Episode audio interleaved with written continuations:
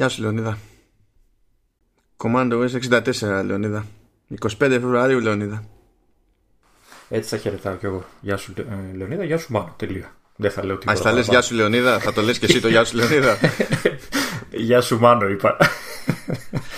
Ε, Επίσης, ε, δεν θέλω να σα στεναχωρήσω. Απλά την, από τη στιγμή που αποφασίσαμε να ξεκινήσουμε την ηχογράφηση, κάποιος από πάνω ε, αποφάσισε και ο ίδιος να αρχίσει να περπατάει. Τώρα με τσόκαρα είναι, με, με ξύλινα παπούτσια, δεν ξέρω γενικά.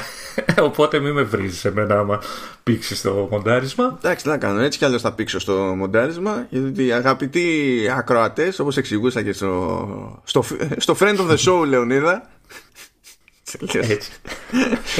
ε, γενικά το έχω αδειάσει τελείως το, τη γραφιάρα εδώ πέρα και αυτό δημιουργεί ένα πρόβλημα διότι αυτό σημαίνει ότι έχω πολύ περισσότερο κενό χώρο ας πούμε ε, γύρω από το macbook και το μικρόφωνο και τέτοια. Οπότε κάτι έπρεπε να κάνω για να γλιτώσω τις αντανακλάσεις που δεν ξέρω δηλαδή στην νεκροψία θα φανεί όταν θέλω να μοντάρω να καταλάβω τι έκανα ακριβώς. Ε, το, το μόνο που προσπάθησα να κάνω πέρα από το ότι τέλος πάντων έτσι κι αλλιώς έχω μία ψηλό στάνταρ λύση γύρω από το μικρόφωνο ήθελα να κόψω όμως και από τριγύρω οπότε έχω βάλει πίσω από, το, από την οθόνη του MacBook Pro ένα Xbox One X για να κόβει και από τα δεξιά έχω βάλει ένα PS4 Pro στα όρθια και τα δύο. Και τα έχω για μπλοκ το Switch δεν προσπάθησα να κάνει γιατί αυτό τι να κόψει αυτό δεν Πόσο, πόσο εύκολα τραβά selfie τώρα έτσι ώστε να τη βάλουμε στο site για να, να σε δουν να ξεπετάγεσαι πίσω από μηχανήματα και, κου, και κούτες και δεν ξέρω εγώ τι άλλο έχεις στήσει για να, για να ηχογραφήσει. Η, πραγματική αστεία, η πραγματικά αστεία φωτογραφία θα είναι μετά το τελικό στήσιμο διότι δεν βγάλω τα πάντα. Διότι σε αυτό το γραφείο πάνω που πραγματικά δεν έχω ιδέα τι χώρος θα μου μείνει μετά προς τα μπρος ε, είναι να στήσω μια 55 OLED της LG, την E9 γιατί έχουμε πράγματα να δοκιμάσουμε, Λεωνίδα. Oh, θα κάνουμε το πρώτο μας review προϊόντος Καλά, περίπου, γιατί τώρα κάνουμε review και καλά αξιολόγηση κριτική whatever της τηλεόρασης και να, ξέρεις, να ασχοληθούμε ολικά με θέματα εικόνας και δεν έχει συγκλονιστικό νόημα σε αυτή την εκπομπή. Έχει όμως ε, νόημα να ασχοληθούμε με το τι παίζει με HomeKit, με AirPlay 2 και με TV App. Εν τω μεταξύ, ο, ο Ηλίσιος λέω το πρώτο αυτό. Έτσι. Έχουμε κάνει Apple Watch, έχουμε, έχουμε πει έτσι, λίγα για iPad. Και για headset έχουμε πει. Για διάφορα. Για headset, ναι, αλλά είναι το πρώτο. Για μένα είναι το πρώτο. Λέει, άμα είναι, άμα είναι από ένα ποσό και κάτω δεν μετράει, λέει. Το... Ε, είναι, τα πάντα είναι σαν την πρώτη μου φορά. Και να σου πω, επειδή βλέπω ότι ξεκίνησες με την τηλεόραση που θα, τη, από θα, θα ασχοληθούμε όταν καταφέρεις να τη βγάλεις από ναι, το κουτί. Βίδες, βάσεις και τέτοια μπήκανε. Μπρίζα δεν έχει μπει ακόμα. Δεν μπορούμε να πω τίποτα. Πέραν το ότι είναι λεπτή. Ε, εντάξει, χαίρομαι πολύ. OK, okay, μπράβο.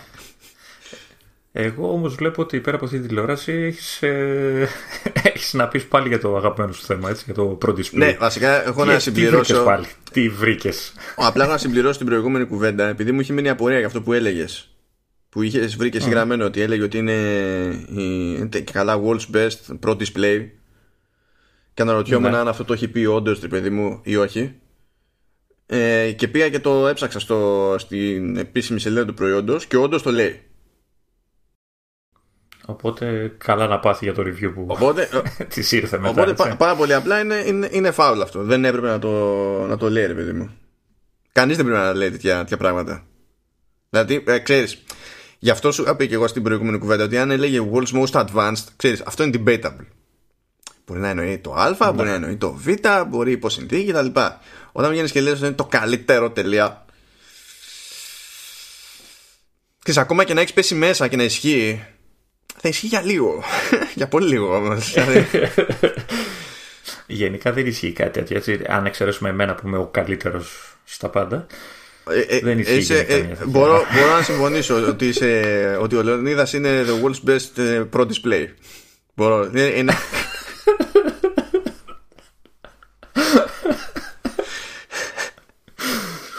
Απλά είναι σε σένα το, το display είναι, δεν είναι η, η οθόνη, είναι η βιτρίνα. Αλλά είσαι επαγγελματική βιτρίνα και είσαι καλύτερη στον κόσμο.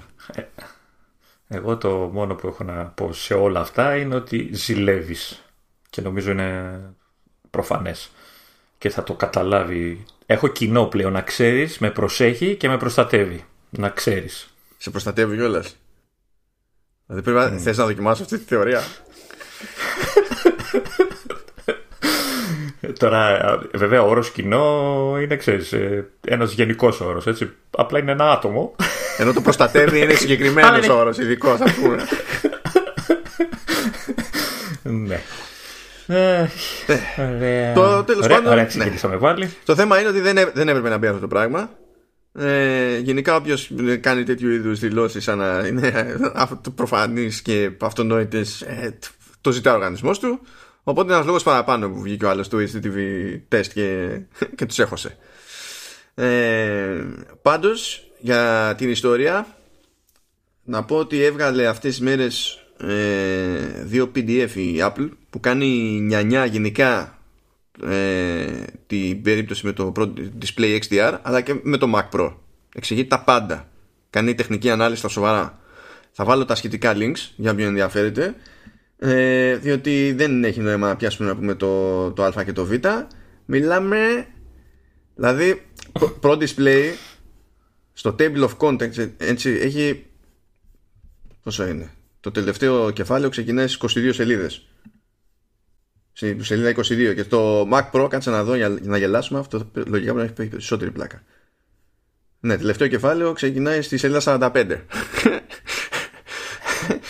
το, το εννοούν ρε παιδί μου ήταν ε, ε, ένα ελαφρύ ευχάριστο διάβασμα ανάγνωσμα. Εντάξει κατάλαβα. Ούτε, ούτε το, το τίτλο δεν θα κάτσω να διαβάσω. Pro Display εννοείται ότι έχει όλα τα χρωματικά presets. Ε, ε, ε, επακριβώς. Δηλαδή, και λέει σε καθένα ποιο είναι, ποιο είναι το white point ε, ποιο είναι το peak luminance σε κάθε περίπτωση HDR και SDR ε, λέει εντάξει πολύ να, πες μου τα, τα, τα διάβασες όχι δεν πρόλαβα δεν πρόλαβα θα, θα τα διαβάσω θα τα διαβάσω γιατί είμαι ηλίθιος το έχουμε πει αυτά είναι ξεκάθαρο. Έλα τώρα μου, μου χαλάς το. Εγώ ήθελα να το βγάλω αυτό το συμπέρασμα. Εντάξει, θα έχεις και ευκαιρία κι άλλοι φαντάζομαι. ε, Έλα τώρα. Κατά μία έννοια πάμε στο επόμενο follow-up. Ε, Ωραία, είμαστε γρήγοροι, γρήγοροι, γρήγοροι. Ναι, ναι, είμαστε γρήγοροι αυτή τη φορά. Ε, είναι και δεν είναι follow-up αυτό. Απλά επειδή στο προηγούμενο επεισόδιο λέγαμε για την όλη ιστορία με τους κανόνες του App Store και τα Universal Labs και το ότι η Apple δεν επιτρέπει κάποια πράγματα που ζορίζουν τους developers και ένα από αυτά που δεν επιτρέπει είναι το λεγόμενο upgrade, upgrade pricing που μπορεί να σου κάνει ο developer ας πούμε μια καλύτερη τιμή επειδή πήρες πρόσφατα την προηγούμενη έκδοση ή δεν ξέρω και εγώ τι ας πούμε και έτυχε αφού τα είπαμε αυτά μια-δυο μέρες παραπέρα να σκάσει μεγάλο update σε μια εφαρμογή που χρησιμοποιώ το Downy ήταν και καλά Downy 3 και τώρα έγινε Downy 4.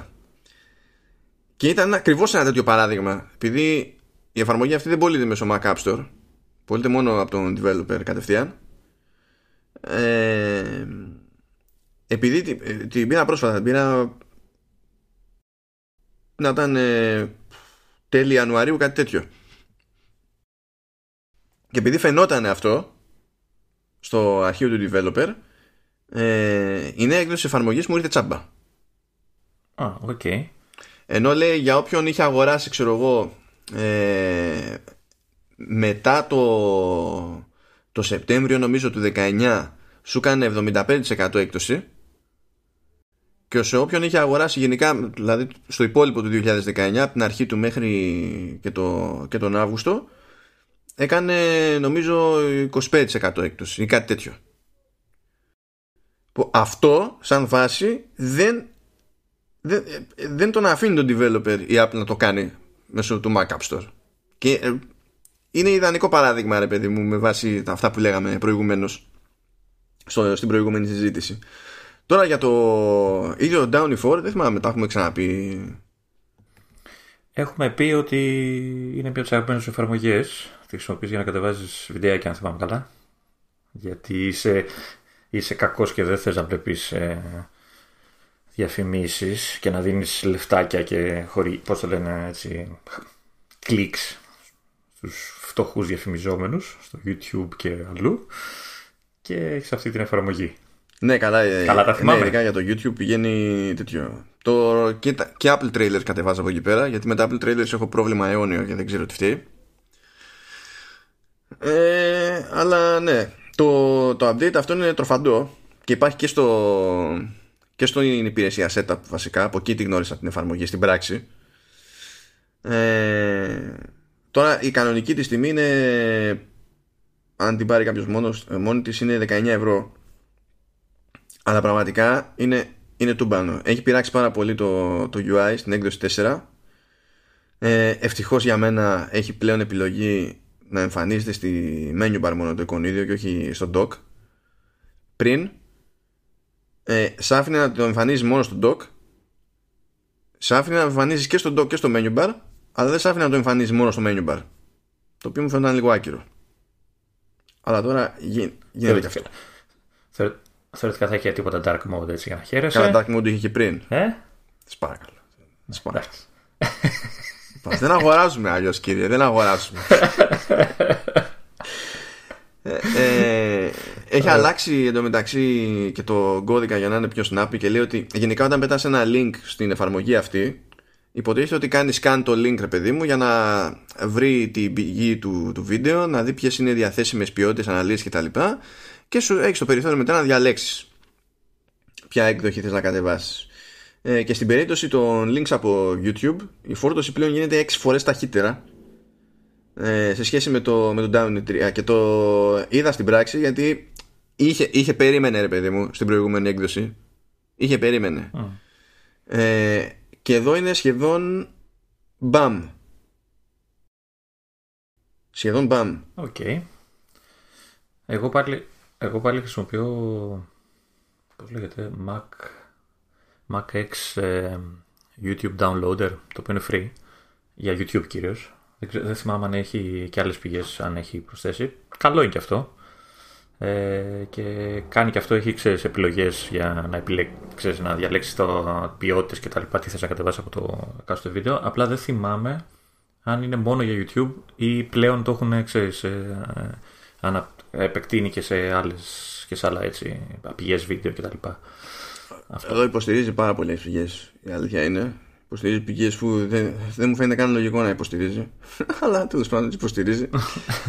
δηλαδή, ποιος βάζει στα σοβαρά, παιδί μου, υποστήριξη για τον custom player να, να καταφέρει να κάνει extract το βίντεο από εκεί για το ψηφιακό αρχείο t-shirt. Δηλαδή, ποιο ποιος developer, ποιο ζήτησε αυτή την υποστήριξη και γιατί μπήκε στον κόπο ο developer να το κάνει.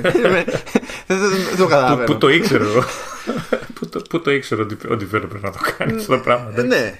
Ε, έχει... Δεν είναι κακό όμω. Όχι, όχι, όχι, βέβαια. Ε, έχει νέε ρυθμίσει τέλο πάντων. Ε, ψαφίνει να χρησιμοποιήσει δικά σου scripts και για το post-processing και για τον τρόπο με τον οποίο θα ονομάζουν τα αρχεία που, που κατεβαίνουν επειδή μπορεί κάποιος να έχει ένα συγκεκριμένο στυλ αρχιοθέτησης. Ε, εντάξει έχει βελτιώσει το metadata ένα, ένα που μου άρεσε είναι ότι ε, αν έχεις πλέον το Downy σε, πολλαπλέ, σε πολλαπλούς Mac ε, συγχρονίζει το ιστορικό ε, των downloads μέσω iCloud. Αυτό γιατί το κάνει διότι θυμάται τι έχεις κατεβάσει και αν πας εσύ και το πετάξεις το ίδιο link σου λέει οπ αυτό το έχεις ξανακατεβάσει θες να το κατεβάσεις πάλι ή θες να το κάνω ignore; Good. Και ακόμα και δεν χρειάζεται καν στην πραγματικότητα πολλές φορές να ε, μπει στο web για να ψάξεις πράγματα, διότι και μέσα από την ίδια εφαρμογή, από πηγές που μπορείς να ελέγξεις εσύ ποιες είναι, και μία από αυτές είναι προφανώς και το YouTube, μπορείς να κάνεις search επί τόπου από εκεί που είσαι. Γενικά είναι εφαρμογάρας αυτό το θέμα. Εμένα δεν μου χρειάζεται τέτοιες λειτουργίες γιατί όπως ξέρεις η μνήμη μου είναι. και καθαρή, εντάξει. είναι εξαιρετική, τα θυμάμαι όλα. και αν θέλει κάποιος να κατεβάσει κάτι από, από site στο οποίο πρέπει να κάνει login πρώτα για να έχει πρόσβαση, ε, του βγάζει interface που στην ουσία είναι browser και αφήνει το χρήστη να κάνει login κανονικά. Ε, αυτό γινόταν και, στη, και στο Downy 3 αλλά κάθε φορά στην ουσία έπρεπε να κάνει σαν θυμάμαι καλά login από την αρχή. Τώρα όμως ε, κρατάει το history κρατάει το, το login αν θυμάμαι καλά και μπορείς να, κρατεί, να κάνεις και εσύ να βάλεις και favorites τέλος πάντων για να πηγαίνεις πιο εύκολα σε κάποιους προορισμούς και τέτοια γενικά και ακόμα και αν τέλος πάντων θέλει κάποιος να το χρησιμοποιήσει πιο απλά, έχει ένα extension για, για Safari που σκάει ένα button εκεί πέρα στο toolbar. Και όταν είσαι σε κάποιο URL που θες να πεις ότι ωραία, θέλω να προσπαθήσω να κατεβάσω εδώ πέρα το βίντεο, πατάς το κουμπάκι, παπ. Και γιούχου. Πολύ, πολύ, πολύ καλή, πολύ καλή εφαρμογή. Δηλαδή, πολύ καλή εφαρμογή. Και φυσικά λόγω timing μου έσκασε και τσαμπέ τη μεγάλη αναβάθμιση και αισθάνθηκα ακόμη καλύτερο. Φαίνεται πόσο σου αρέσει γιατί για άλλο ξεκίνησε, άλλο είχαμε προγραμματίσει, άλλα είπε. Όχι, γι' αυτό άμα δει και, στη, και στη σημείωση το έχω βάλει διπλό λίγο αυτό, δεν το έχω βάλει και το follow-up. ήταν, ήταν, ήταν ύπουλο. Πονηρίδης. Πονηρίδης, πονηρίδης, ισχύει. Πάμε όμως παρακάτω. Έχουμε έτσι ένα νεάκι ήπιο από το μέτωπο του, του Apple TV Plus ε, διότι έκανε μια καινούργια συμφωνία η, η Apple με, τη, με την Anonymous Content για την ταινία Swan Song στην οποία θα πρωταγωνιστεί ο Μαχερσάλα Αλή τώρα Μαχερσάλα Αλή μπορεί να θυμάται κάποιος από το, από το Green Book και το Moonlight μπορεί να θυμάται κάποιος άλλος ε, Μα κάνει θυμόμουν πώς λεγόταν ο ρόλος εκεί πέρα, τέλος πάντων. Ε, από, το, από το Daredevil, μπορεί να τον θυμάται από το House of Cards. Τέλος πάντων, είναι γνωστή φυσιογνωμία. Και το concept είναι λίγο ασαφές, τουλάχιστον για την ταινία, γιατί λέει ότι ε, θα τοποθετείται στο, στο εγγύς μέλλον και στόχος είναι να εξερευνήσει πόσο τέλος πάντων μακριά, πόσο στα άκρα είναι διατεθειμένος να φτάσει κάποιος προκειμένου να κάνει γενικά τη, τη ζωή για τους κοντινούς του καλύτερη και πιο ευτυχισμένη. Τι σημαίνει αυτό; Πραγματικά δεν σημαίνει τίποτα αυτό από μόνο του δηλαδή δεν βγαίνει καμία άκρη Γενικά έχουν ένα θέμα με τις ε, περιγραφές στο Apple TV Δηλαδή τα λένε πολύ έτσι, έτσι και δεν δε σου τραβάει και το ενδιαφέρον να πεις να το δω ρε παιδί μου. Δεν ξέρω, τα λένε κάπως κάπως. Εντάξει, αυτό είναι διαφορετικό και όταν έχεις κάσει το περιεχόμενο ήδη στο, στην εφαρμογή. Γιατί μπορεί να υπάρχει και ένα ε... τρέιλερ και τέτοια. Τώρα που είναι στο στάδιο της συμφωνίας, εντάξει, δεν θα βγει ο άλλος να το κάνει νιανιά, αλλά ταυτόχρονα εσύ που το διαβάζεις, δηλαδή εντάξει, η Apple είδε το σενάριο, είδε το script. Πάρα πολύ ωραία. Okay. Και είπε κιόλας ότι μας έκανε κλικ από την αρχή. Μπράβο, Apple. OK, okay, σε πιστεύω ότι σου έκανε κάποιο κλικ. Okay. Αλλά τώρα με αυτή την περιγραφή, εγώ δεν βγάζω άκρη. Δηλαδή, τι, τι μου πεις, κάναμε κονέ με, το, με τον τάδε σκηνοθέτη και την τάδε εταιρεία για μια ταινία με αυτόν τον πρωταγωνιστή σκέτο και δεν μου πεις όλο το υπόλοιπο ότι και καλά το concept είναι το τάδε το, ε, το ίδιο πράγμα θα έχω βγάλει εγώ από αυτή τη συζήτηση. Κα, καλά εντάξει αυτό ισχύει για σένα κυρίως καθότι άκου τι λέει ε, τι θα κάνεις για να κάνεις τους κοντινούς σου ε, πιο ευτυχισμένους. Τώρα εσύ δεν νομίζω να έχεις επαφή με αυτό το concept γενικά εντάξει κοίτα έχω μια σίγουρη λύση όμως ναι. τους κρατάω μακριά από μένα Παπ ναι, ναι. Ε, Πάντως, ε, άντε, άντε, Apple να τελειώνει. Ε, γιατί, πώς το λένε, διαβάζουμε συνέχεια για συμφωνίες και ε, προ, προετοιμάζονται και ετοιμάζονται σειρές και αυτά. Και αυτή τη στιγμή το Apple TV, το Plus είναι λίγο ξεραίλα. Υπάρχει μια ξηρασία γενικότερα, δεν κινείται φίλο. Όχι, Εντάξει, βγήκε το, το, το Mythic Quest τώρα. Ναι, ναι. Που αυτό είναι και συμπαραγωγή με Ubisoft, έτσι. Δηλαδή, τι έχουμε καταλήξει να λέμε σε αυτή τη ζωή. Αλλά γενικά, ξέρεις, κάνε ένα-ένα και... Ε, έτσι okay. σκάνε και έτσι θα σκάνε. Εσύ. Μα δεν γίνεται αλλιώς. Τα έχουμε πει αυτά. Δεν πρόκειται να σκάνε 10-10. Θέλ, όχι 10-10, αλλά πρέπει ξέρεις, να περάσει λίγο καιρό να μπει λίγο σε, ένα, σε μια ροή ώστε ξέρεις. Το ένα είναι να μην σου κακοφαίνεται. Δηλαδή μέχρι να τελειώσει το ένα να έχει μπει κάτι άλλο. Ακόμα τώρα έχει κενά, ρε Είναι... Έχει πολλά κενά το πρόγραμμα. Ε, εντάξει. Αλλά εντάξει. Προβλέπετε καλύτερο το μέλλον. Κοίτα, πάντως στο, στο μισοδιάστημα, δηλαδή στις τελευταίες εβδομάδες, ε, βγήκε το Little America, βγήκε το Mythic Quest, βγήκε, βγήκε το, το Visible. Ε, αυτό, αυτό δεν το είδα. Δεν το είδα αυτό. Δεν, δεν ασχολήθηκα καν. Ναι, OK, okay, εντάξει. Και βγήκε και το. Όχι, βγαίνει όπου να είναι το, το The Banker. Που αυτό ήταν να έχει βγει το The Banker.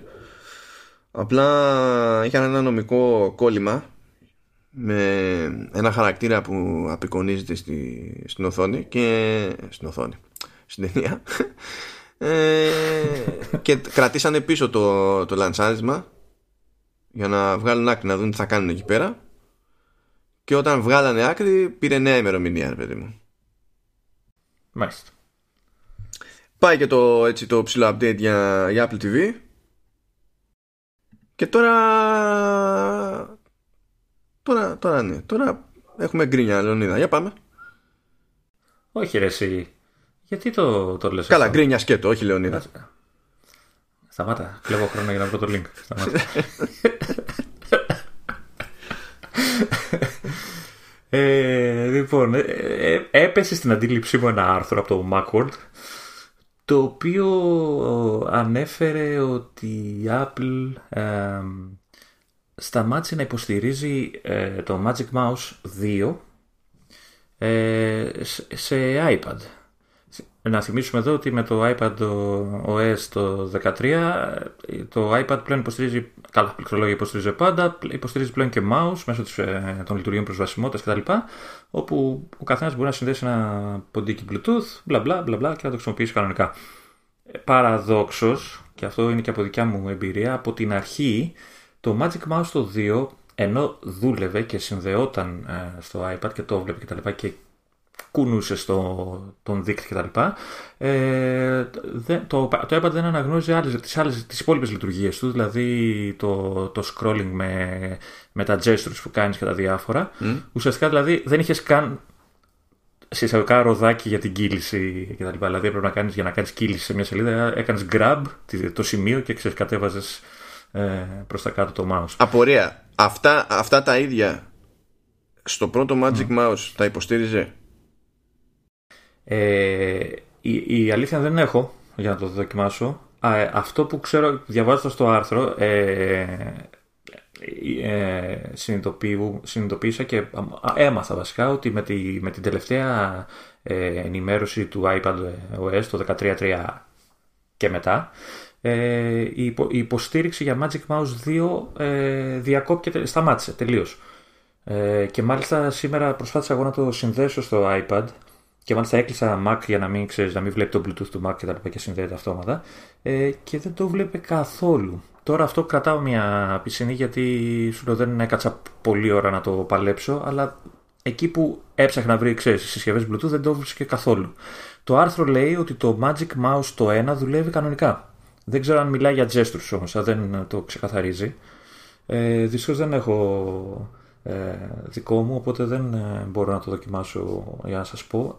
Έχω βέβαια ε, υπόψη μου ένα τέτοιο Magic Mouse ε, και ίσως καταφέρω να το δοκιμάσω κάποια στιγμή, αλλά δεν το υπόσχομαι. Ε, και τώρα όλο αυτό Α, ε, υποτίθεται ότι τα υπόλοιπα ποντίκια Bluetooth όλα αυτά παίζουν κανονικότατα.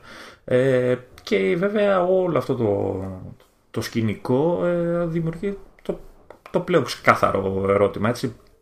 Τι σκέφτεται η Apple, δηλαδή είναι δυνατόν να ε, μην υποστηρίζει δικό της προϊόν σε δικό της προϊόν και να υποστηρίζει τρίτων κατασκευαστών. Ε, κουλό δεν είναι. Εν τω μεταξύ το, το, το άρθρο δεν αναφέρει καν, μάλλον δεν, δεν πιστεύει καν ότι είναι κάποιο είδους bug είναι σαν να είναι συνδυτή επιλογή. Τώρα για ποιο λόγο. Ούτε εγώ πιστεύω ότι είναι κάποιο είδους bug, αλλά νομίζω ότι ταυτόχρονα ο, ο, ο λόγος είναι αρκετά προφανής. Έτσι κι αλλιώς δεν υποστηριζόταν mm. σωστά πριν. Ε, οπότε γιατί να μπαίνει στη διαδικασία και να συνεργάζεται με ένα, με ένα περιφερειακό που δεν, δεν συνεργάζεται με αυτό έτσι κι αλλιώς σωστά;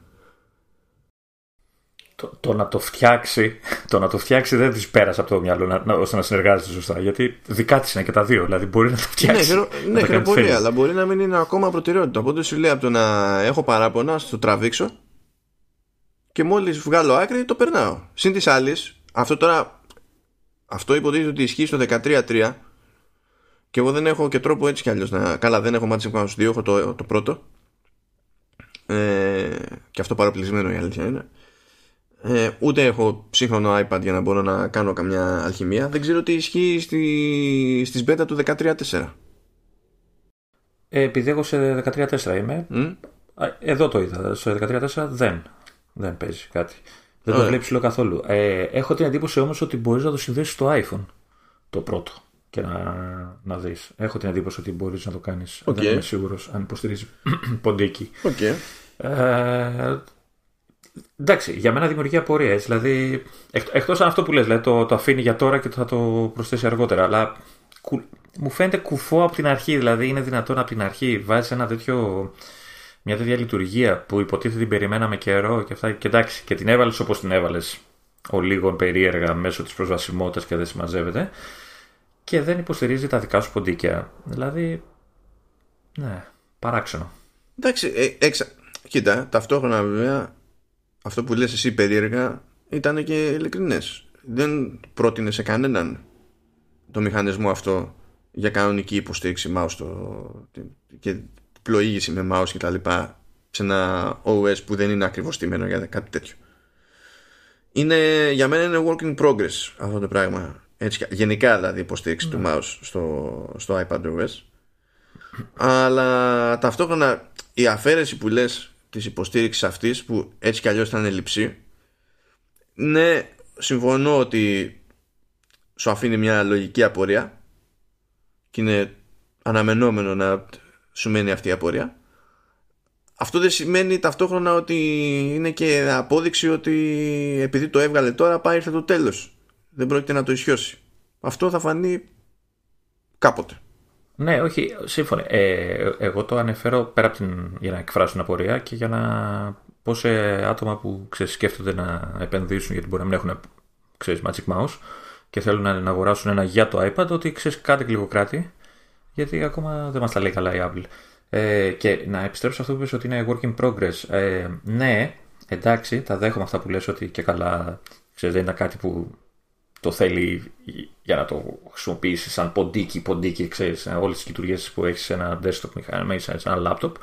Ε, α, παρόλα αυτά από την πρώτη υλοποίηση, στην πρώτη beta που είχε σκάσει Meet και τα λοιπά, δεύτερη πότε είχε, είχε βγει, μέχρι τώρα έχει κάνει πολλές βελτιώσει στη λειτουργία. Δηλαδή του στείλω ότι ξέρεις, ναι, το ξεκινήσαμε κάπως έτσι, αλλά τώρα σιγά σιγά ξέρεις, το βελτιώνουμε. Δηλαδή, ε, όταν ξεκίνησε η λειτουργία, δεν μπορούσες να, να προσαρμόσεις το, το μέγεθος του δίκτυ.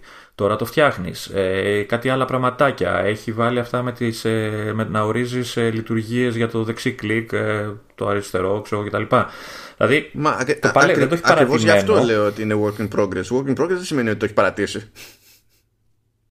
Ναι, όχι. Εν, εννοώ ότι το, το έχει βελτιώσει πάρα πολύ. Θα μπορούσε μέσα σε όλη αυτή την πορεία να ε, φτιάξει και κάτι που για μένα είναι αρκετά βασικό. Την υποστήριξη των προϊόντων το δικό της. Σε δικό της προϊόν. Δηλαδή, ναι. OK. Okay. Ναι, εντάξει, κοίταξε να δεις. Ε, θυμάσαι πότε βγήκε ε, το, η τελευταία έκδοση του, της εφαρμογής podcasts που δεν λέμε τώρα για Mac που βγήκε σε Καταλήνα πρώτη φορά αλλά πριν σε iOS είναι δύο χρόνια, είναι τρία χρόνια. Πόσο είναι; Ούτε θυμάμαι να. Ωραία. Ε, ούτε θυμάμαι γιατί δεν την χρησιμοποιώ από τότε που ξεκινήσαμε Ωραία. τα δικά μας podcast.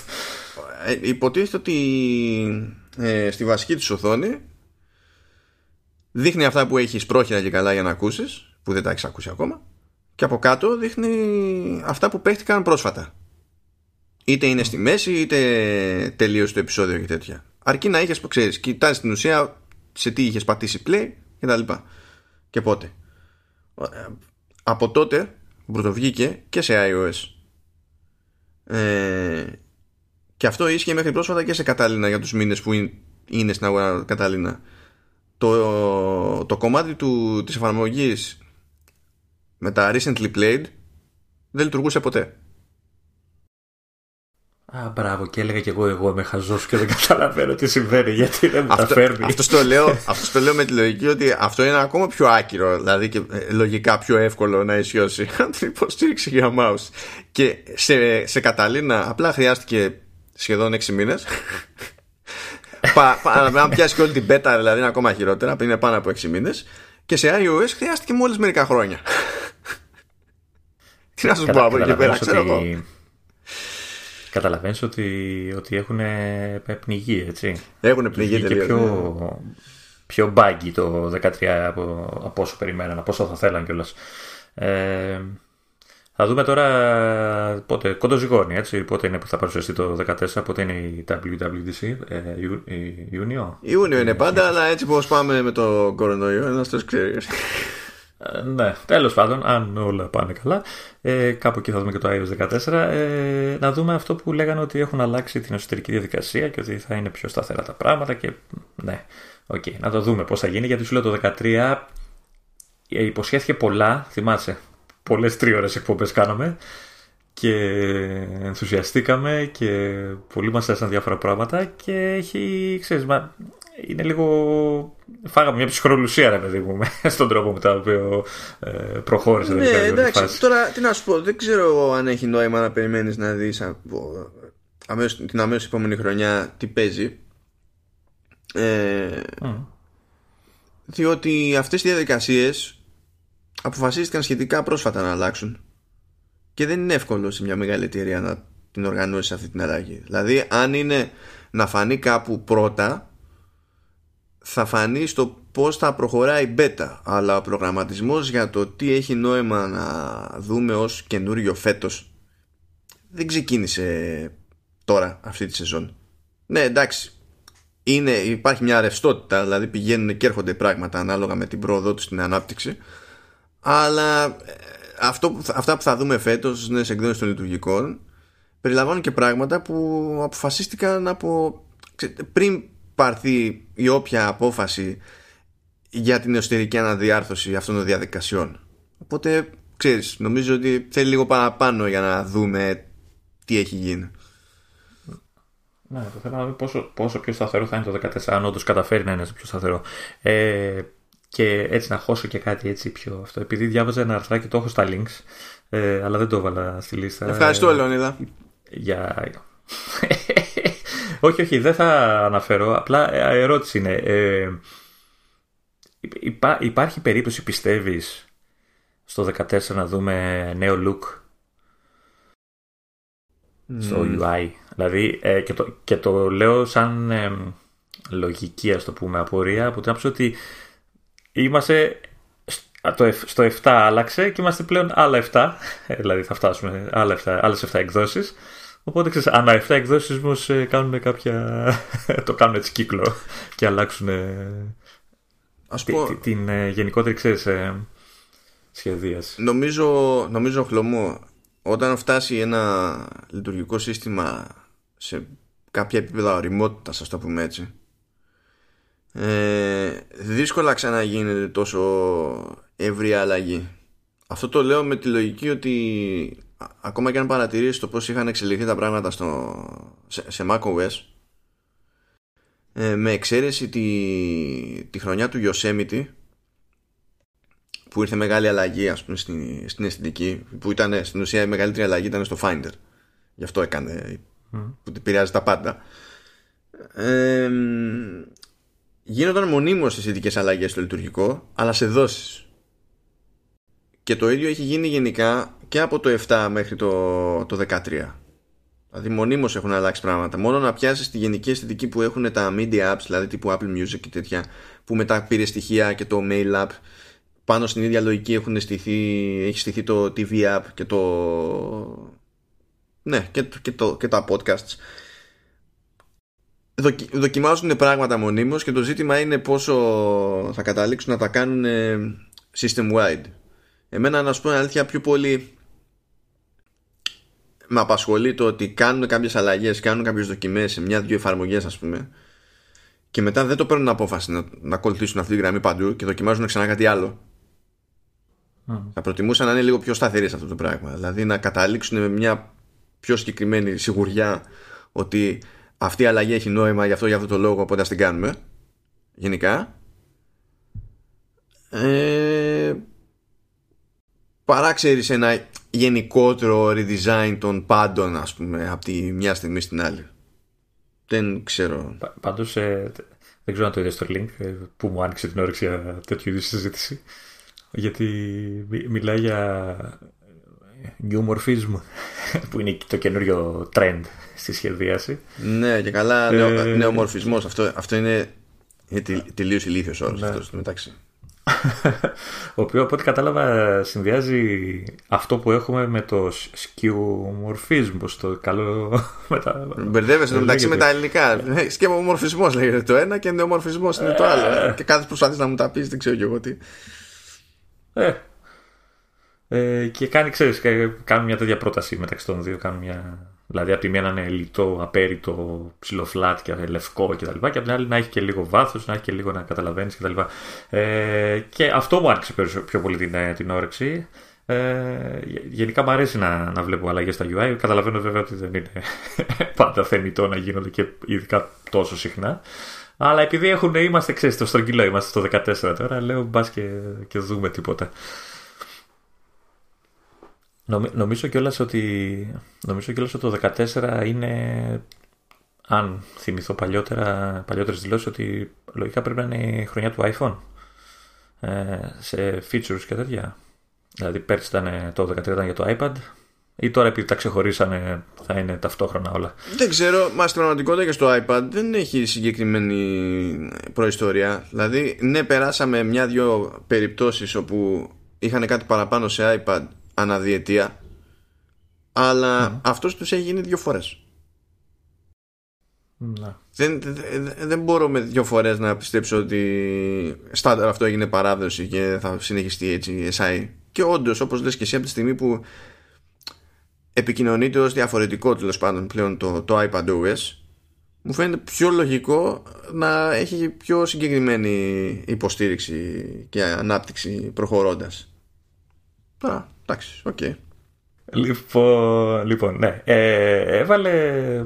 Ανακάλυψαν τώρα, δεν πρέπει να είναι. Τώρα πότε τις βάζει, δεν ξέρω η Apple, αλλά ανακαλύψαν δύο πατέντες. Ε, ε, οι χρήστες, ας πούμε, τα site, εγώ σε site το είδα. Ε, η μία έχει να κάνει με το Apple Watch και η άλλη έχει να κάνει με το iPhone. Με ένα iPhone. Τέλος πάντων, η πατέντα ξέρεις πώς τα περιγράφει. ε, με ένα τέλος πάντων μια κινητή συσκευή το λέει έτσι γενικά. Ε, λοιπόν, στη μία περίπτωση, σε αυτή με το, με το Apple Watch, πατάω το link για να μπει, ε, αναφέρει ότι η Apple ε, σκέφτεται να, ε, να φτιάξει κάποιο Apple Watch το επόμενο προφανώς, ή, όχι το επόμενο, κάποια από τα επόμενα Apple Watch, ε, χωρίς το, το Digital Crown το, το, το, το μηχανικό ας το πούμε Digital Crown. Και στη θέση του θα μπει κάποιος οπτικός αισθητήρας, κάποιος αισθητήρας που θα καταλαβαίνει ε, κάποιο, τα gestures του, του χρήστη ώστε να κάνει τις αντίστοιχες λειτουργίες. Ε, το οποίο σαν σκέψη καταλαβαίνω τη λογική. Ε, οπτικά δεν μ' αρέσει δηλαδή θα, μ' αρέσει που έχει το, το, το κουμπάκι τέλος πάντων το, το, το crown ε, το ρολόι, μου αρέσει, του δίνει μια, ένα χαρακτήρα. Αλλά καταλαβαίνω ότι και το χώρο θέλουν, τον εσωτερικό εννοώ, και μια εξέλιξη του στυλ βάζω έναν ψηφιακό οπτικό αισθητήρα, ξέρω εγώ, οτιδήποτε είναι, ε, μειώνει ε, τις περιπτώσεις ε, για φθορά, γιατί όσο να είναι κάτι που κινείται και είναι μηχανικό, πάντα έγινε, τίνει να, να χαλάει είτε από βλακία του χρήστη είτε από μόνο του από, το χρόνο. Ε, οπότε ναι, καταλαβαίνω τη λογική, απλά μου χαλάει λίγο το, την αισθητική. Δεν ξέρω εσύ πώς το, πώς το βλέπεις όλο αυτό. Εντάξει, εγώ δεν βιάζομαι να ασχοληθώ με την αισθητική από την άποψη ότι όπως και να φαίνεται ε, σε μια αίτηση ευρεσιτεχνίας συνήθως αυτά τα, τα σχέδια αποφεύγουν συνειδητά να δείξουν όντως αυτό ακριβώς που εννοούν όπως το εννοούν Οπότε δεν μπαίνω στη διαδικασία, ξέρεις, να, να θεωρήσω, ρε παιδί μου, την προσέγγιση δεδομένη. περιμένω να γίνει όταν είναι να γίνει και τότε θα, θα δω πώς θα μου φάνε. Γιατί ξέρεις ακόμα και που το δείχνει όπως το δείχνει ε, δεν αναγκάζεται κανείς στη, στην Apple όταν έρθει η ώρα πες να πες ότι το κάνει αυτό πράξη. Που έτσι κι αλλιώς και το ότι εμφανίζεται σε πατέντα δεν σημαίνει ότι γίνεται κάτι πράξη. Αλλά πες ότι το κάνει δεν ξέρουμε καν αν όταν έρθει η ώρα να το κάνει θα έχουμε το ίδιο σασί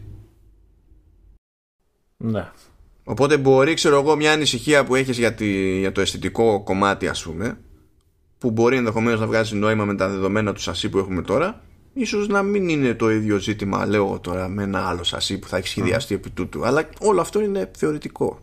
Οπότε δεν ξέρω τι να σου πω. Εντάξει, υπά, υπάρχει και ένα ερωτηματικό με τη λειτουργικότητα. Δηλαδή, αν είναι τόσο μικρό, πόσο εύκολα θα μπορείς να το ελέγχεις με κινήσεις; Δηλαδή, θα πεις, εντάξει, θα τα καταφέρει απλά, θα το φτιάξει, αλλά ναι, θα πρέπει αυτό να προσωμιάζει, ξέρεις, την κίνηση για το scroll, το, το πάτημα, εντάξει το πάτημα θα είναι εύκολο, αλλά το scroll τι θα κάνεις έτσι, ξέρω εγώ θα χαϊδεύεις το ρολόι πάνω κάτω, κάπως μου φαίνεται περίεργο. Κοίτα, μπορεί να μην έχει να κάνει ε. καν με το, με το σημείο εκεί πέρα το, το κυκλικό. Δηλαδή θα μπορούσε η επιφάνεια, η πλαϊνή του, του σασί ας πούμε να αντιλαμβάνει την αφή και να κάνει swipe εκεί πέρα για να κάνει scroll up και scroll down. Με την ίδια λογική που κάνεις, ας πούμε, στο, στο Magic Mouse που λέγαμε πιο πριν. Αλλά όλο αυτό είναι τελείως θετικό τώρα. Ποιος ξέρει, δηλαδή, πώς την έχει βάρεσει. Ναι. Ποια στα και κούρευσε. Ίσως, βέβαια, βέβαια, όλο αυτό ξέρεις. Ε, σίγουρα τους δίνει και να είναι σε αδιαφραγοποίηση για τέτοια. Έτσι, δηλαδή, χωρίς κενά, χωρίς τίποτα, το σασί πιο κλειστό. Οπότε θα είναι και πιο εύκολο να και πιο αδιάβροχο το ρολόι ναι. από αυτό που είναι τώρα. Ναι. Αυτό ίσως να ήταν και πιο σημαντικό κέρδος βασικά. Και, και πιο λεπτό σίγουρα ή ξέρω εγώ θα μπορούν να βάλουν πράγματα που δεν χωράνε τώρα. Anyway, η δεύτερη πατέντα είναι πιο futuristic. ε, μιλάει λοιπόν για ένα τηλέφωνο δείχνει η φωτογραφία, εγώ τηλέφωνο θα το λέω, το οποίο είναι όλο γυαλί. Δηλαδή είναι μπρος πίσω γυαλί όπως είναι τώρα, αλλά ουσιαστικά είναι και γύρω γύρω γυαλί όλο και ουσιαστικά τώρα έτσι όπως το καταλαβαίνω θα είναι διάφανο. Ε, τέλος πάντων θα, μπορείς, θα μπορεί η εταιρεία να βάλει και πίσω και στα πλάι, στα πλαϊνά, ε, πλαϊά, στα πλαϊνά ε, οθόνες και να κάνει έτσι μια συσκευή all around. Ε, πώς με κόβεις. Ε, το οποίο μου θυμίζει, πώς λένε τη σειρά, το Expanse. Ποια είναι αυτή που κρατάνε τα, τα διάφανα. Α, και το, το Westworld. που κρατάνε τα ναι, διάφανα ναι. tablet και τα γυάλινα. Ε, ωραίο φαίνεται, σαν θεωρία μου αρέσει. Έτσι το γυάλινο και αυτά. Εντάξει, ε, έχω μια αυτή με, τη, με το απόρριτο. Τι θα φαίνεται από, από, από, την πίσω μεριά όταν κοιτάσει την, την οθόνη. Ε, Εντάξει, κάποια πράγματα τα έχουν κάνει οι ανταγωνιστές. Δηλαδή, η Samsung έχει βγάλει κινητά που έχουν στο πλάι έξτρα οθόνες κτλ. που δείχνουν ειδοποιήσεις. Ε, αλλά τώρα μιλάμε για ένα, μια συσκευή όλο γυαλί. Και την περιγράφει, ξέρεις, ε, το κλασικό όνειρο της Apple, ε, ένα κομμάτι γυαλί στα χέρια σας και αυτό είναι. Ε, μ' αρέσει θεωρητικά. Τώρα τι θα, τι θα δούμε τελικά. Θα να σου πω, εγώ έτσι όπως το βλέπω αυτό, δεν μου φαίνεται ότι ο καημός είναι οι, οι πολλαπλές οθόνες. Και το να έχει είναι και καλά οθόνη γύρω-γύρω. Ο καημός είναι το, ο ενίος χαρακτήρας του περιβλήματος. Ναι. Θα δείχνει ότι είναι ένα κομμάτι γυαλί. Αυτό είναι ο καημός. Αλλά ότι και καλά ότι επειδή θα είναι γυαλί θα μπορείς να, να το χρησιμοποιήσεις και να βάζεις μια οθόνη από πίσω ξέρω, ή στο πλάι. Επειδή θα είναι διάφανο όλα Εγώ δεν πιστεύω ότι θα μπει στη διαδικασία να το κάνει αυτό. Ναι, όχι. Εννοείται ότι αυτό είναι πολύ αν είναι να γίνει, έχει χρόνια ακόμα προς τα Όχι, όχι, ασχέτως αυτού. Δεν πιστεύω ότι θα μπει στην διαδικασία να, νοιαστεί, να νοιαστεί για το τέτοιο. Για να βάλει πολλαπλές οθόνες. Δηλαδή ότι αυτή η πατέντα, το τελευταίο πράγμα που έχει στο μυαλό της είναι οι πολλαπλές οθόνες. Και ότι το, ναι. το ζήτημά τους είναι να φτιάξουν μια συσκευή που να έχει γύρω-γύρω γυαλί, αλλά το γυαλί να είναι έτσι, που να, έτσι δεμένο που να σου δίνει την εντύπωση ότι είναι ένα μονοκόμματο κομμάτι γυαλιού αντί διαφορετικά κομμάτια γυαλιού που είναι συνδεδεμένα μεταξύ τους και δεν πιστεύω ούτε στιγμή ότι θα πάνε για διαφάνεια στην οθόνη με τρόπο που να φαίνεται το α ή το β από πίσω. Συν τις άλλες αυτό είναι τόσο προβληματικό σαν κόνσεπτ το να, το να γίνει διότι υπάρχει και το hardware μέσα. Τι θα γίνει δηλαδή; Θα, θα τη λέει Harry Potter Μη μου το χαλάσε Μη μου το χαλάσε Εγώ βλέπω τις σειρές μου. Στις σειρές μου είναι πάρα πολύ ωραία. Οι άλλοι έχουν και τη, αυτή που ε, το UI βγαίνει και στον αέρα Εκτείνεται εκτός συσκευής. Ναι γιατί το έχουν αυτό το πράγμα Γιατί από κάτω είναι το hardware Και δεν θα μπορούσαν να το κάνουν Όχι είναι, όχι, αυτό που κρατάει είναι διάφανο τελείως. Και απλά όταν θέλει να δει κάτι παραπάνω, ξέρεις, πετάει και γύρω. Είναι, είναι, δεν είσαι πίσω ακόμα εσύ. Δεν τα ξέρεις αυτά. Καλά. καλά. Θα, θα, τα δεις αυτά. Καλά. Μη μου, μη μου χαλάς το όνειρο.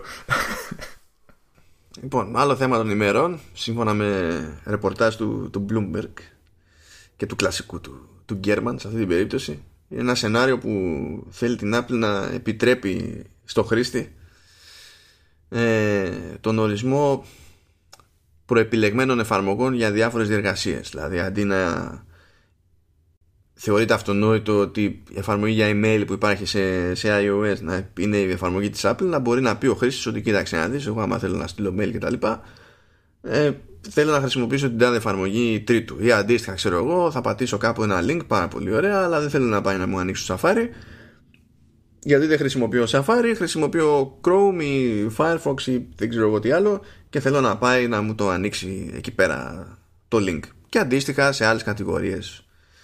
Ε, αν και πιο πολύ από ό,τι είδα ο λόγος γίνεται για browser και για email apps άγνωστο το αν εννοεί ο ποιητής και άλλες κατηγορίες. Αυτό είναι ένα είναι ένα ψηλοχρόνιο αίτημα τέλος πάντων σε, ένα συγκεκριμένο σύνολο χρηστών. Οπότε δεν μου κάνει εντύπωση η ιδέα τόσο.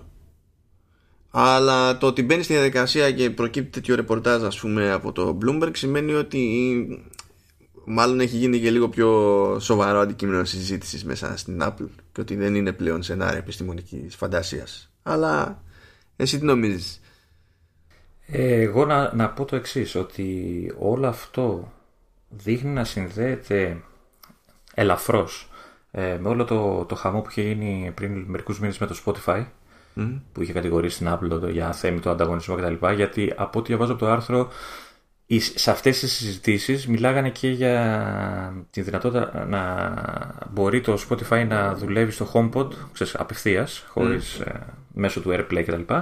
Ε, οπότε λίγο το συνδέουν και με αυτό το, το θέμα του αθέμητου ε, ανταγωνισμού.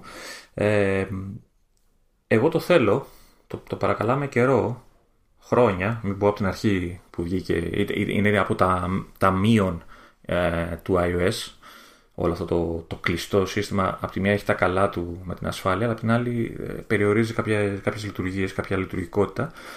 είναι από τις ε, κοροϊδίες των Android users προς τους ε, iPhone users.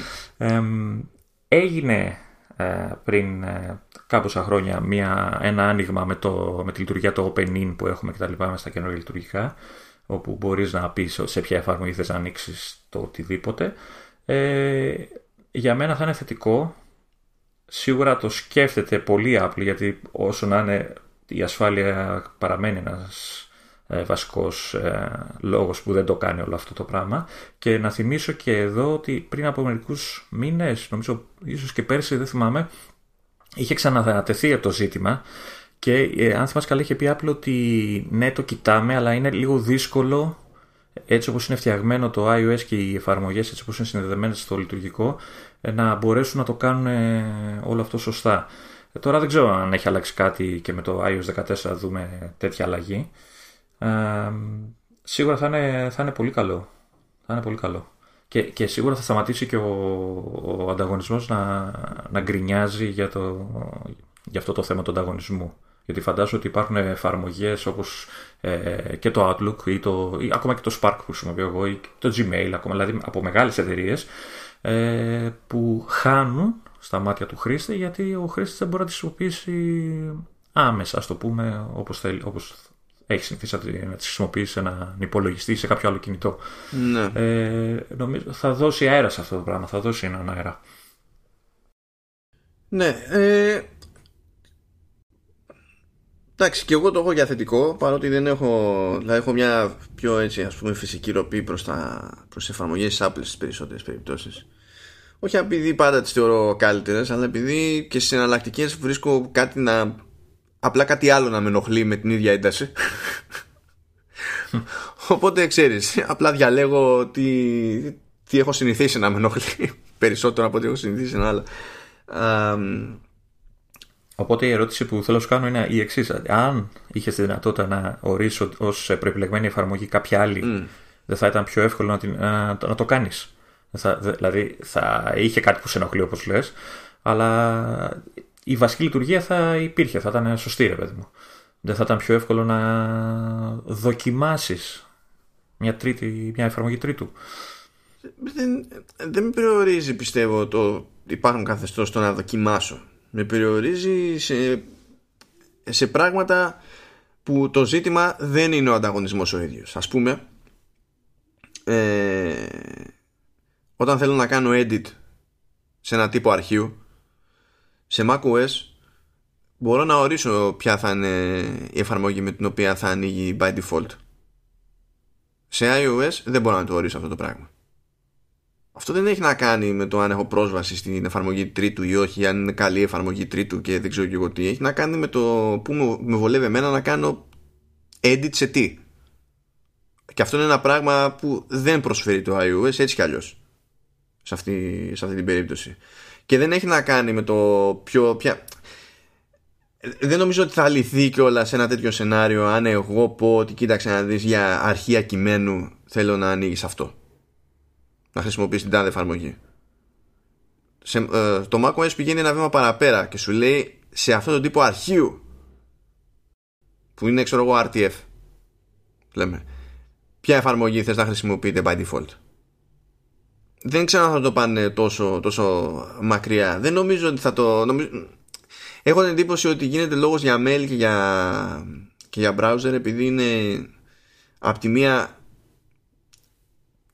μια επιλογή πιο σημαντική το mail τέλος πάντων που επηρεάζει πολύ κόσμο και απ' την άλλη στο, στον browser έχουν πιο εύκολο τρόπο να το κάνουν με ασφάλεια. Από την άποψη ότι μπορεί να έχουμε Firefox σε iOS μπορεί να έχουμε Chrome σε iOS αλλά και πάλι χρησιμοποιούν τη μηχανή του Safari στην πραγματικότητα.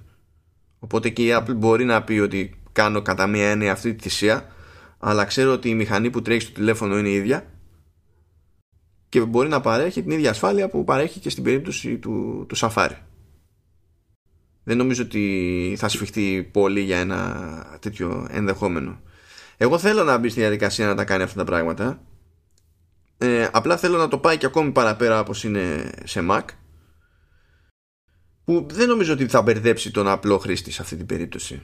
Ε, πιο πολύ σε μένα θα μου δώσει το περιθώριο να κάνω κάποια πράγματα με πιο συγκεκριμένο τρόπο και ο απλός χρήστης μπορεί πάντα να χρησιμοποιεί ό,τι θέλει έτσι όπως το χρησιμοποιούσε και πριν ας πούμε. Δηλαδή αυτό που, στο οποίο ελπίζω εγώ θα με διευκόλυνε ακόμα και στη, και στη χρήση των ίδιων των εφαρμογών της Apple στην πραγματικοτητα Απλά με διαφορετικό τρόπο. Πάντως, συμφωνώ με αυτό που λες, πιστεύω και εγώ ότι συνδέεται με το με τα νομικά τζέρτζελα, όχι τόσο με την περίπτωση της Spotify, γιατί η Spotify διαμαρτυρήθηκε όσο διαμαρτυρήθηκε, αλλά από τότε το καθεστώς στην Apple έχει αλλάξει. Ναι, να θυμίσω ότι, ότι το Spotify πλέον λειτουργεί και με το Siri, έτσι, ενώ παλιά δεν ε, μπορούσε να δώσεις εντολή στο Siri να, ξέρεις, να ακούσεις κάποιο τραγούδι μέσω του Spotify, τώρα πλέον γίνεται. Ναι, ναι. Ε, και μάλλον, μάλλον, ο, αν είναι σωστή η αναφορά του Bloomberg, θα, αυτό θα βελτιωθεί ακόμα περισσότερο. Ίσως να καλύψει και άλλες εφαρμογές. για, γιατί, ξέρεις, από τη μία χάνει κάτι Apple, γιατί δεν έχει, κάτι, δεν έχει τα δικά της και τις εφαρμογές ε, σε default έτσι, ρύθμιση. Ε, απ' την άλλη όμως ε, θα μπορέσει να επεκτείνει τις δυνατότητες ε, του Siri με αυτόν τον τρόπο. Και όχι μόνο του Siri, όλου του iOS. Καλά, κοίτα, το κέρδος που θα έχεις σε μια περίπτωση, γιατί. Το, να, είπαμε, Spotify υποστηρίζεται ήδη. Ε, αυτό που θα κερδίσει το Spotify σε αυτή την περίπτωση είναι ότι αν εγώ πω στο σύστημα ότι γενικά για μουσική όταν ζητάω να παίξεις κάτι θα υπολογίζεις ότι θα το κάνεις από Spotify δεν θα το κάνεις από Apple Music ε, γλιτώνεις τέλος πάντων δύο λέξεις στην πραγματικότητα από μια εντολή στη, στη Siri. Γιατί και τώρα μπορείς να χρησιμοποιήσει Spotify με Siri, αλλά πρέπει να πεις ότι ωραία θέλω να ακούσω το τάδε, αλλά πρέπει να πεις από Spotify.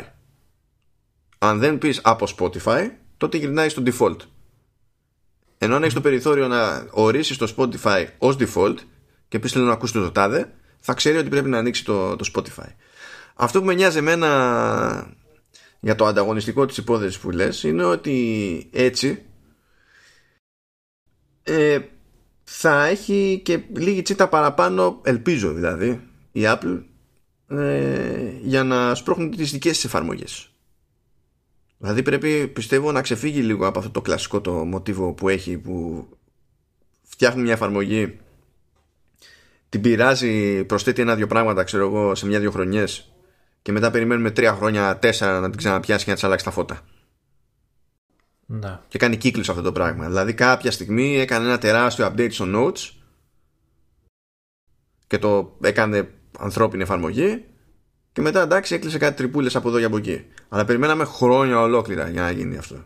Από το πρώτο λανσάρισμα, την πρώτη έκδοση του iOS. Περιμέναμε πολλά χρόνια. Αντίστοιχα για, για reminders. Το, εντάξει, η μεγαλύτερη, η μεγαλύτερη πληγή είναι το, το mail. Γενικά. ναι, ακόμα και το, και το Pages και αυτά που είχαν κάνει ολόκληρη. που άλλαξε, ήταν τα, ούτε τα μισά πάνω του. Ξέρεις, έκανε ολόκληρη. Υπήρχε ολόκληρη διαδικασία για, τα, για το iWork. Αυτό, αυτό το καταλαβαίνω γιατί όταν πηγαίνεις και του αλλάζεις τα φώτα και ξεκινάς από το 0, δεν γίνεται ξαφνικά να έχεις το ίδιο feature. Το ίδιο έγινε και με το, και με το Final Cut. Εντάξει, αυτό το καταλαβαίνω. Θα πάρει χρόνια να ισχύσει αυτό το πράγμα. Αλλά σε άλλες περιπτώσεις μιλάμε για στασιμότητα. Δηλαδή για εμφανή στασιμότητα σε, σε κάποια πράγματα. Και ξέρεις ότι η Apple κάποια στιγμή θα πει ότι αυτή τη χρονιά έχω βάλει στο μάτι την τάδε εφαρμογή, θα της αλλάξει τα φώτα. Συνήθως θα κάνει καλή δουλειά, ακόμα και αν πάνε δύο πράγματα, τρία στραβά. Συνήθως θα κάνει ουσιώδη και, και καλή δουλειά αλλά κάθε φορά εσύ με το ερωτηματικό εσύ, παιδί μου. Δεν μπορείς να θεωρείς ότι θα μπαίνεις στη διαδικασία χρόνο με το χρόνο να κλείνει τρύπες όντως εδώ και εκεί στις δικές της εφαρμογές. σω να έχει νόημα να το σκεφτεί λίγο αλλιώς τέλος πάντων το, το θέμα αυτό. Και ίσως και ένα τέτοιο άνοιγμα, πέρα από νομική διευκόλυνση τέλος πάντων, γιατί περισσότερο νομίζω ότι αν να φοβηθεί κάποιον δεν φοβάται τη, τη Spotify, γραμμένη την έχει Spotify αλλά η, Ευρωπαϊκή Επιτροπή δεν είναι το ίδιο. Ναι, σίγουρα. Ε, να σου πω και κάτι άλλο. Υπάρχει περίπτωση να φοβάται να προχωρήσει με τη διακίνηση και λόγω των υπηρεσιών. Ε, γιατί έχουμε πει και σε προηγούμενα ε, επεισόδια ότι πλέον ε, δίνει λίγο πόνο στις υπηρεσίες και τα οικονομικά της το στηρίζουν όλο αυτό, τη στηρίζουν όλη αυτή την προσπάθεια. Ε, μήπως φοβάται ότι ανοίγοντας το iOS σε ανταγωνιστικές υπηρεσίες τύπου Spotify, τύπου Netflix ε, θα τις μειώσουν ε, ξέρεις, τα έσοδα από τις δικές της υπηρεσίες; Καλά, στην περίπτωση του Netflix πρόβλημα δεν έχει η Apple, έχει η Netflix. Εκείνη κάνει το βάρη πεπόνι. Ναι, ρε παιδί, εγώ τώρα σου λέω παραδείγματα. Βάλει κάποια άλλη στη θέση της Netflix, αλλά ε, αυτό μήπως φοβάται και αυτό το πράγμα. Δηλαδή, ε, ακόμα και για τους χάρτες. Δηλαδή, αν εγώ προτιμώ Google Maps και όχι Apple Maps και το, τους θέλω default και μπορώ και να τους βάλω default, δεν θα έχει επίπτωση αυτό ε, και στην εφαρμογή αλλά και στην υπηρεσία όλη δεν... κρύβεται από πίσω. Δεν είμαι σίγουρος. Κοίταξε, κάποιος που έχει ήδη μια κάποια προτίμηση έτσι κι αλλιώς χρησιμοποιεί τις εφαρμογές των τρίτων. Μπορεί να τον ενοχλεί ότι δεν είναι default αλλά τις χρησιμοποιεί έτσι κι αλλιως Ο όποιος κίνδυνος νομίζω ότι εστιάζει σε εκείνον που κατά μία έννοια θα έχει την πρώτη γνωριμία με τις υπηρεσίες της Apple. Και αντί να έχει την πρώτη γνωριμία θα πει ότι τι χρησιμοποιούσα πριν αυτό, ωραία πάμε. Να. Να το, να το πάω και ένα βήμα πιο, πιο κάτω. Ε, σε περίπτωση που δεχτεί cloud management ε, κάποια εφαρμογή, δηλαδή να, ορίζει, να, να μην έχεις iCloud και να μπορείς να χρησιμοποιήσεις εγώ OneDrive. Γιατί το χρησιμοποιούσες στο PC σου ξέρω εγώ.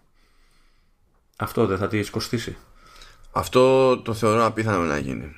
Διότι το OneDrive ε, ή αντίστοιχα ξέρω εγώ το, πώς λέει, το, το Google Drive είναι πιο και το Dropbox, βάλει και το Dropbox. Και το Dropbox. Όλα αυτά είναι πιο απλά προϊόντα ω σύλληψης σε σχέση με το, με το iCloud. Δηλαδή το ανάλογο τους είναι το iCloud Drive. Και μόνο αυτό. Το iCloud ως iCloud ε, είναι, είναι βάση για πάρα πολλές άλλες λειτουργίες. Δεν μπορεί να πει ότι θα βάλω στη θέση του το, το OneDrive. Ναι, αλλά α ας μείνουμε στο Drive που λες, στο iCloud Drive. Ναι. Αν εμένα μου δώσει την δυνατότητα να σώζω, να κάνω backup στις, ε, στις φωτογραφίες μου. Όχι στο iCloud Drive, αλλά στο OneDrive που έχω χώρο λόγω του Office ή στο Dropbox ή ε, αυτό δεν θα έχει επίπτωση στο, στα χρήματα της, ε, που παίρνει η Apple από μένα γιατί πλέον δεν θα χρειάζεται να πληρώνω τη συνδρομή του iCloud γιατί δεν θέλω τόσο χώρο πια στο iCloud. Μα μπορείς να το κάνεις αυτό. Αυτό λέω. Δεν, δεν μπορείς να ορίσει το iOS να κάνει backup στο OneDrive αυτόματα; Είπες για τις φωτογραφίες. Τι δεν θα σου απαντήσω. Σε για τις φωτογραφίες. Backups. Στι φωτογραφίες. Εννοώ backup των φωτογραφιών. Να, να μπω στις φωτογραφίες στο app, στο app ναι. και όπως κάνει τώρα αυτόματα ε, και τη στέλνει στο iCloud και σβήνει, ξέρεις, ε, τα αρχεία, ξέρεις, κρατάει τα μικρογραφίες και ό,τι κρατάει. Mm. Αντί να, να το κάνει στο iCloud Drive, να το κάνει στο OneDrive. Όχι, ούτε αυτό πρόκειται να κάνει να σου μεταφέρει το iCloud Αυτός... Photo Library στο OneDrive δεν πρόκειται να το κάνει. Γιατί, Γιατί εκεί πέρα ε, υποστηρίζει και κάποιες λειτουργίες που έχουν να κάνουν με θέματα ασφαλείας που προφανώς δεν θέλει να τα βάλει σε χέρια τρίτων.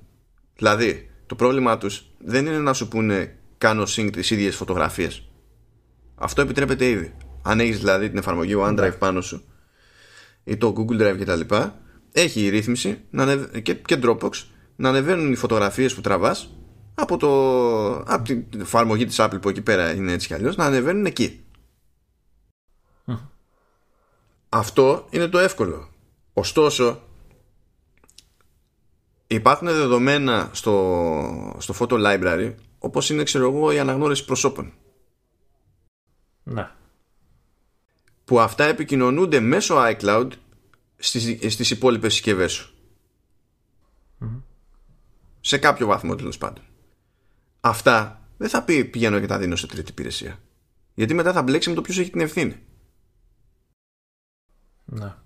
Γι' αυτό λέω ότι το, το, το iCloud ως iCloud είναι πιο δύσκολο να πει ότι το βάζω στην άκρη και σε αφήνω, δηλαδή, σε αφήνω να το κόψεις τελείως και βάζω στη θέση του ένα υποκατάστατο τρίτου στο οποίο δεν έχω κανένα έλεγχο. Αλλά για την περίπτωση τύπου drive δεν σε εμποδίζει έτσι κι αλλιώς. Ναι. Απλά δεν είναι τόσο smooth, ας το πούμε, τόσο αόρατα όπως θα κάνεις μέσα στο iCloud Drive.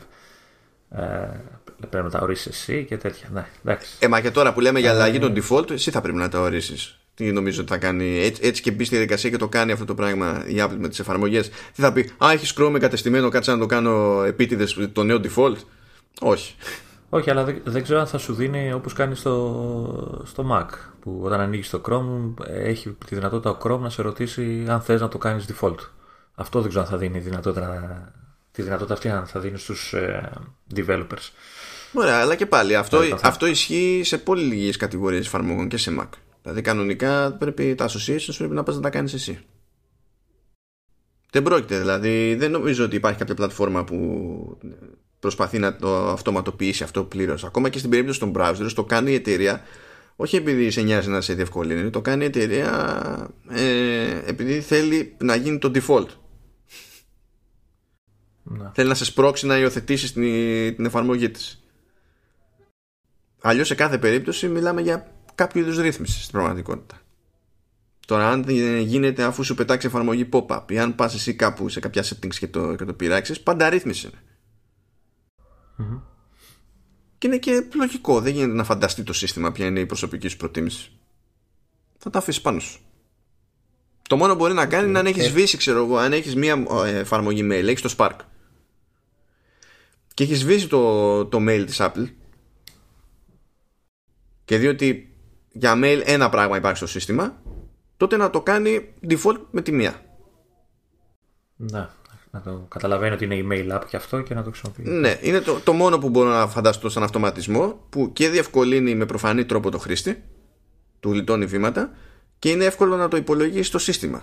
Αλλιώς είναι σαν να κοιτάζεις γυάλινη σφαίρα, ξέρω εγώ. Ε, πάντως πιστεύεις ότι όλο αυτό που λέει το Bloomberg θα το δούμε τώρα στο iOS 14 γιατί σου λέω πρόσφατα δεν έλεγε ότι είναι πολύ δύσκολο να το κάνει όλο αυτό λόγω του τρόπου με τον οποίο είναι στημένο όλο το λειτουργικό σύστημα. Καλά, δεν ξέρω τώρα. Κατάφερε μέσα σε ένα, σε ένα χρόνο που έβγαλε το iOS 13 με όλα τα προβλήματα που, που λιώνει να τα φτιάξει και να κάνει και τέτοια αναδιοργάνωση από πίσω στον πυρήνα σου του λειτουργικού για να είναι τώρα έτοιμο αυτό το πράγμα για iOS 14. Δεν, δεν ποντάρω εύκολα σε τέτοια πράγματα, αλλά αυτό που μπορώ να πω είναι το εξής. Γενικά, όταν η Apple λέει ότι κάτι δεν γίνεται, επειδή με το που ανοίγει το στόμα της η εταιρεία και εκφράζεται, το πρώτο συσκαημός είναι να μην υπονοήσει κάτι συγκεκριμένο για το μέλλον.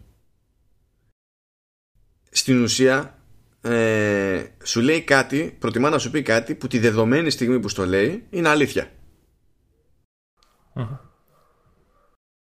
Οπότε μπορεί εκείνη την ώρα να σου λέει δεν γίνεται γιατί το σύστημα είναι έτσι και να μην σου λέει ότι ναι αλλά το σύστημα θα είναι γιουβέτσι και το έχω βάλει στο roadmap και τότε θα γίνεται. Σου απαντάει με τα δεδομένα που υπάρχουν τώρα. Σου, σου λέει ότι δεν γίνεται εμένα, αλλά απ' την άλλη δεν σου λέει ότι εγώ δουλεύω ήδη για να γίνει. Ναι, για να βγει μετά όταν έρθει η ώρα, ξέρω εγώ, ξέρεις, παρουσίαση WWDC και να βγει και να πει το κλασικό. It turns out ότι, ότι γίνεται. ναι, ναι. Ότι και υπάρχει καλύτερος τρόπος και βρήκαμε ένα φοβερό τρόπο. Είναι, είναι κλασικό μοτίβο αυτό το πράγμα. Και γυρνάει πίσω και στο, και στο όλο debate, ξέρεις, το κλασικό που λένε όλοι, ο Steve Jobs είχε πει ότι μπλα μπλα γραφίδα και άμα δείτε γραφίδα έχουν αποτύχει και δεν ξέρω και εγώ τι. Ε, που και εκεί ήταν θέμα timing. Και επίσης μιλούσαν για ναι. τηλέφωνα.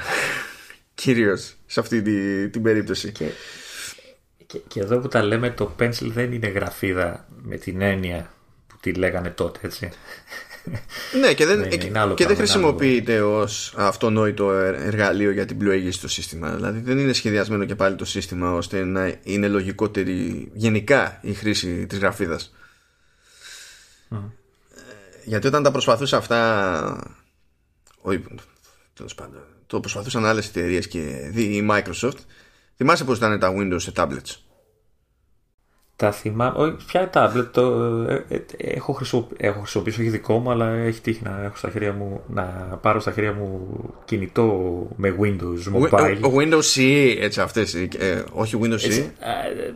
ναι, και Windows Mobile. ναι. ναι τα, τα mobile όμω είναι πιο πρόσφατα. Εκείνο ήταν πιο παλιό που ήταν, ξέρεις, είχε το, το στυλάκι και προσπαθούσε να του πεις, ξέρεις, πάτα το ρημάδι, το start να ανοίξει το παράθυρο, δεν ξέρω ναι, τι ναι. πάταγες. Πέρα ότι ήταν ε, λόγω τεχνολογίας αργός σαν μηχάνημα, ήταν και βαρύ όλο αυτό το λειτουργικό. Εντάξει, έλεγες Παναγία μου, αλλάξτε το. ναι, ναι, ναι. Γιατί είχαν μεγαλύτερο καημό τότε αυτό που βλέπεις μπροστά σου να είναι τα γνώριμα Windows παρά να είναι το λειτουργικό που έβγαζε νόημα σε ένα κούτσικο τηλέφωνο της εποχής, ξέρω εγώ και τέτοια. Θυμάμαι γιατί μου είχε κάτσει ένα φεγγάρι, κάποτε έπρεπε να κάνω reporting από ένα HTC με, με Windows. Και έπρεπε να πηγαίνω να συμπληρώνω φόρμες, έτσι. Μιλάμε για φρίκη, όχι αστεία, με τη, με τη γραφίδα στο χέρι. Φρίκη, φρίκη, φρίκη, απόλυτη φρίκη. Και να βγαίνει το. και να, και, και θυμάσαι πώ ήταν και τα πληκτρολόγια τώρα εκεί πέρα. Γιατί δεν ήταν τεράστιες οι οθόνες, δεν ήταν μεγάλες συσκευές. Το πληκτρολόγιο έπρεπε να είναι full να μπορείς να γράψεις τα πάντα, αλλά τα πλήκτρα ήταν. Δεν ξέρω, ήταν σε ένα μέγεθος που δεν ήταν, δεν ήταν ξεκάθαρο ότι δικαιούνταν να θεωρούνται πλήκτρα. ναι, ε, μου κάνει. Τώρα έχει κολλήσει το μυαλό μου. Προσπαθώ να θυμηθώ. Ε, Πώς λέγονταν το, το, το, κλασικό τηλέφωνο που ήταν πριν τα iPhone που ήταν το επαγγελματικό ας πούμε. Το Blackberry. Εργαλείο, που είχε αυτό το πληκτρολόγιο. Το Blackberry, ναι. Δεν, δεν κατάλαβα ποτέ πώς κατάφερε να γίνει τέτοια επιτυχία, ειδικά στον επαγγελματικό κόσμο. Χώρο τέλος πάντων. Πώς κατάφεραν οι επαγγελματίες να δουλέψουν με τέτοιο πληκτρολόγιο και να, και να τους αρέσει κιόλας και να μετά όταν ξέρεις, ε, άλλαξαν τα πράγματα με το iPhone να λένε Α, δεν έχει πληκτρολόγιο τέτοιο. Ναι, γιατί είχαν. Ποτέ δεν το κατάλαβα. Εντάξει, αυτοί συνήθως συγκριτικά με τους υπολοίπους είχαν πιο σόη πληκτρολόγια. Νομίζω ότι για την εποχή τους ειδικά είχαν πιο σόη email client και, και messaging που ήταν για business και κούμπωνε σε εσωτερικά σε, σε intranets και τέτοια. Α, OK. Okay. Γιατί πάντως το πληκτρολόγιο όσο καλύτερο και να ήταν, καλό δεν ήταν. ναι, εντάξει. Ναι, ναι, δεν ήταν τώρα. Ήταν λίγο περίεργη η φάση. Αλλά πάνε οι εποχές που ο επιχειρηματικός κόσμος είχε τέτοιο σκάδωμα με τα Blackberry που η εταιρεία είχε το παρατσούκλι Crackberry. πάνε, πάνε, πάνε αυτά. Πάνε αυτά. Και ξέρεις και τι άλλο λέω Λεωνίδα; Για πέ. Λέω να πάει και το επεισόδιο. Και προς έκπληξη δική μου σίγουρα και ελπίζω και όλων των υπολείπων φταίς εσύ. Αντί για να φταίω εγώ. Okay.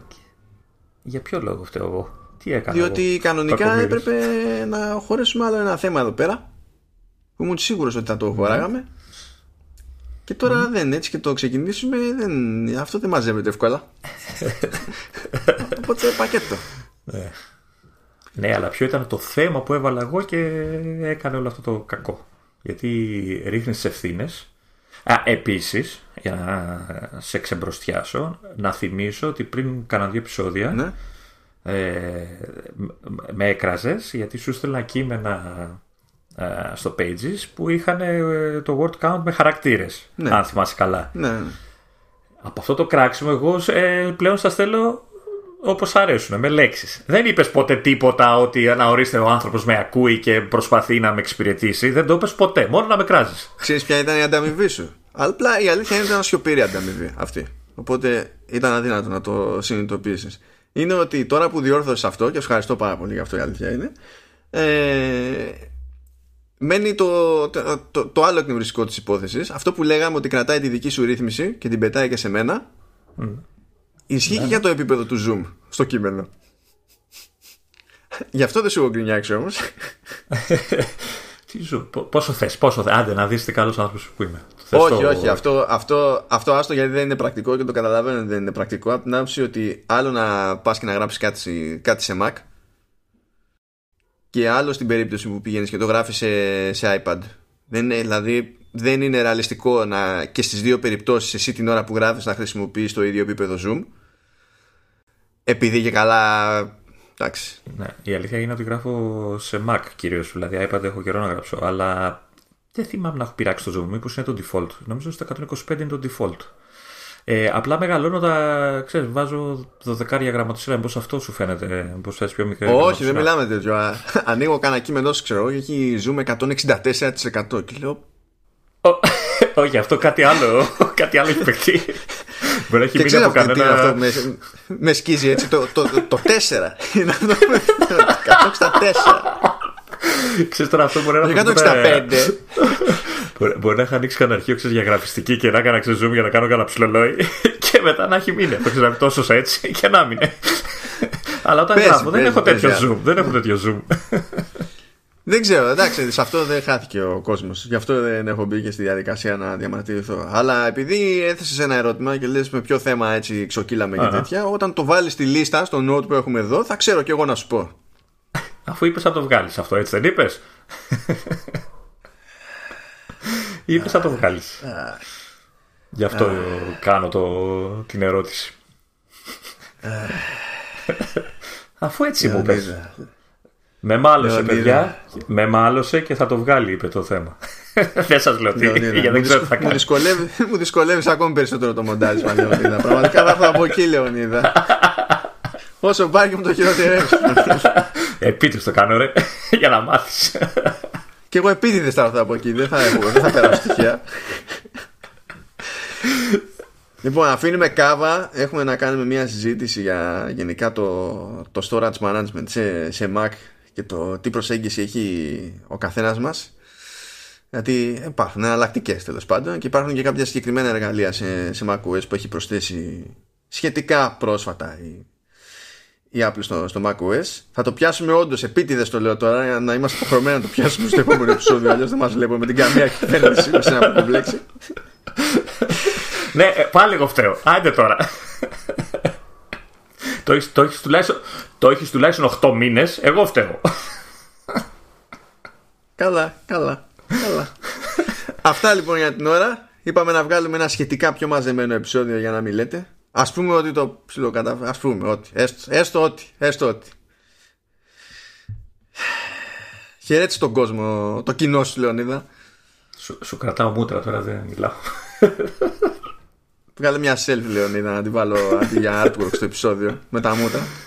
Εντάξει, λοιπόν, χαιρετάω. Να δώσουμε ραντεβού για την επόμενη εβδομάδα. Μέχρι τότε, να είστε όλοι πάντα καλά. Ευχάριστες ή δυσάρεστες. Αυτές, Αυτές ήταν οι για σήμερα.